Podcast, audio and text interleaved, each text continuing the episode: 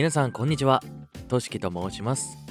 この番組は声優を目指している方や声の仕事に興味がある方に向けて現役声優である僕がどうやって声一本で生活できるようになったのかそして声優業界や現場で役立つ知識や経験などをゆるーく語るラジオ番組です。はい。ということで始まりましたボイラジ。第3回目はオーディションについてお話ししようと思います、えーまず最初に知っておいていただきたいのがオーディションはあなたが一体どんな素材なのかを見る場所ということです、えーどういうことかというとまず見た目そしてちゃんと会話ができるか最後に声の良し悪しです。一つずつ解説していきますね、えーまず見た目についてなんですけど実はこれってかなり重要でちょっとイメージしてほしいんですけど例えば好きな子や気になっている人がいるとしてその人とデートに行くことになりましたと。その時にあなたはどんな服を着て髪をセットしてまあ女性だったらそこにメイクもしてデートに行きますか？気合い入れますよね。可愛いとかかっこいいとか思ってもらいたいですよね。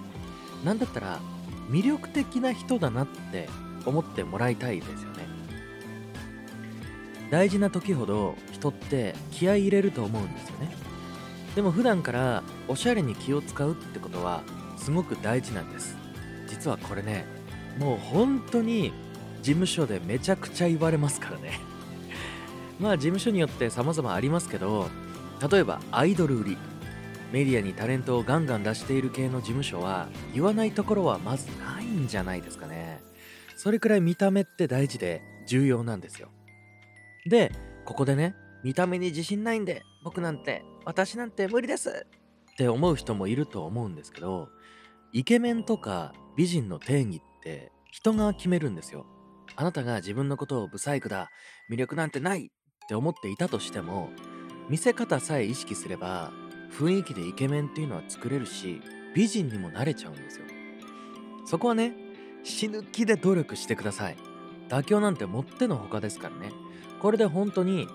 まあ声優としての今はビジュアルメディアにどんどん進出していってるので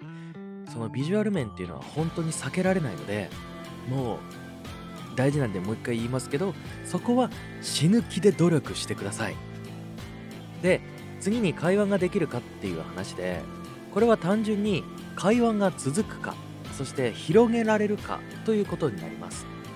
聞かれたことに端的に答えるのは人として魅力的に映りません。例えば「緊張してますか?」って聞かれて「はいめちゃくちゃしてます」終わりだったら面接官は「頑張ってください」とか「深呼吸して」とかしか言ってくれません。そんなので緊張なんてものは全くほぐれないし面接官自体もそもそもあなたをまだ知らないのでどんな言葉をかけてあげればいいかわからないんですよ。だから当たり障りのないことしか言えないっていうことは理解してあげてください。だからあの緊張してるか聞かれたら緊張してることを話してそこにプラスして何か言った方がいいです。え実際僕は養成所に入るオーディションの時に、まあ、当時完全など素人だったので、まあ、実技もボロボロでさらにその後にね自己 PR の時間があるとか知らなかったんですよね。まあ多分緊張で事前に説明受けてたけどまあ飛んでたと思うんですよね。頭からね。あの消え去ってたと思うんですよそんな記憶は。でその時は顔色も悪くて手もねめちゃくちゃ震えてるし本当にあのやばかったと思う。でその時に、えー面接官の方に「緊張してますか?」って聞かれて「はいめちゃくちゃしてます」と、えーここに来るまでに何だったら3回トイレで入きましたみたいな ことを言ってで力入らないと嫌だからご飯も事前にしっかり食べたんですけど全部出ちゃいましたわらみたいなこと言ったと思うんですよね確か。はっきり覚えてはないんですけどなんかね僕のオーディションの時だけ雰囲気良かったことだけは覚えてるんですよ。で実技よりフリートークの時間が圧倒的に長かったことも覚えてて多分ね僕は人柄で撮ってもらったと思うんですよね。こいつ面白いなって。でその後のね養成所を経てからの所属オーディションの時なんかもっとひどくてまあ一生懸命課題をね練習したのにもかかわらずオーディションの時当日はめちゃくちゃ緊張してしまって全然ね練習通りにできなくてで実に終わった後にまあちょっと納得いかないんでもう一回やっていいですか？って聞いたんですよ。で本当に多分ねそのそこの事務所の歴史にあのそんなやつって一人もいなかったんでしょうね。シーンってなってもう静寂ですよ。もう誰か死んだってぐらいなんかもう静かな時間が流れてしまってで僕はその時にあ落ちたなって思ったんですよ。もうそうなったらねもう開き直るみたいな感じで何も怖いものはなくなってそれであ沈黙ってことはやっていいってことですよね。って聞いてもう一回やったんですよ。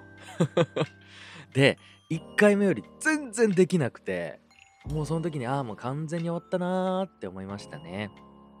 でもそれの何が面白かったのか面接官の方が僕に興味を持ってくださっていろいろとね質問してくださったんですよ。だから僕もまあ自分の生い立ちですとか、まあ、声優を目指したきっかけなんかを話したらまあなんとね受かったんですよ。まあでもこれはあくまで、まあ、僕の、えー経験なのでなんだろうな。ここまでやる必要は全くないし多分その本当に僕だからっていう話になるので参考になるかどうかはまあ分からないんですけどでも会話っていうのはそれくらいすごく大事なことなので普段から人とこう話をねする時にどうやったらこの人に私をよく思ってもらえるんだろうとか相手の魅力はどこだろうって人に興味を持つようにしてください。でもよく思われたいからって自分を偽ったり人を騙すのは絶対ダメですよ。それってね相手は簡単に見破りますから。信用がなくなった時点で試合終了になってしまうのでそこは本当にね注意してくださいね。そして最後に声になります、えー声っていうのは持って生まれた才能みたいなイメージがあると思うんですけど実は声って鍛えられるんですよ。僕はね今でこそまあこの声ですけど昔からこんな声をしてたわけではなかったんですね。昔はもっとね音が高くてで線も細くてもうねなんて言ったらいいんですかね。なんか弱そうなチンピラみたいな声してましたね。めちゃくちゃ弱そうなやつです。はい。まあでもプロになって、まあ、独学でボイスレッスンとか養成所で習った発声っていうのを自分なりにアレンジしたりそもそもの発声のメカニズムみたいなものを勉強したりして、えーそれをね何年か続けていたらいつの間にか自分の発声方法自体が変わって本来のね自分の持っている声みたいなものが理解できてそこを集中して鍛錬していたらこの声になった僕らはね声が仕上がるって言うんですけど声は鍛えられるし仕上げていくことができます。はい。なので発声練習って本当にバカにできないので真剣にやっていってくださいね。でオーディションの面接官っていうのはその道のプロが多いです。現役のタレントの方もいれば事務所の社長やマネージャーが大体面接官のことが多いです。養成所なら学長だったりとか講師の方ですね。その人たちは人を見るプロなので当然ね声の良し悪しは素人レベルではわからない細かい部分までちゃんと聞いて分析しています。だから人からいい声だねとか逆に声に魅力ないねって方ほど注意が必要なんですよ。本来声っていうのは十人十色なんで魅力のない声なんてそもそもないんですよ。ただイケメンが似合う声とかヴィラン要は敵型ですねが似合う声とかそういうのは多少ありますよ。他にもアニメ向きだったり漫画向きだったりナレーション向きとかそういうのですね。でも声の仕事って本当に様々なシーンで求められる条件が全然違うのでそこにはまる声っていうのは必ずあるんです。だから自分の声はどうとかそういうのは気にしなくていいです。まず見た目を磨く。そして会話の質を上げる。最後に声です。皆さんがオーディションにおいてやるべきことは自分がどんな人間でこれから何をしていきたいか。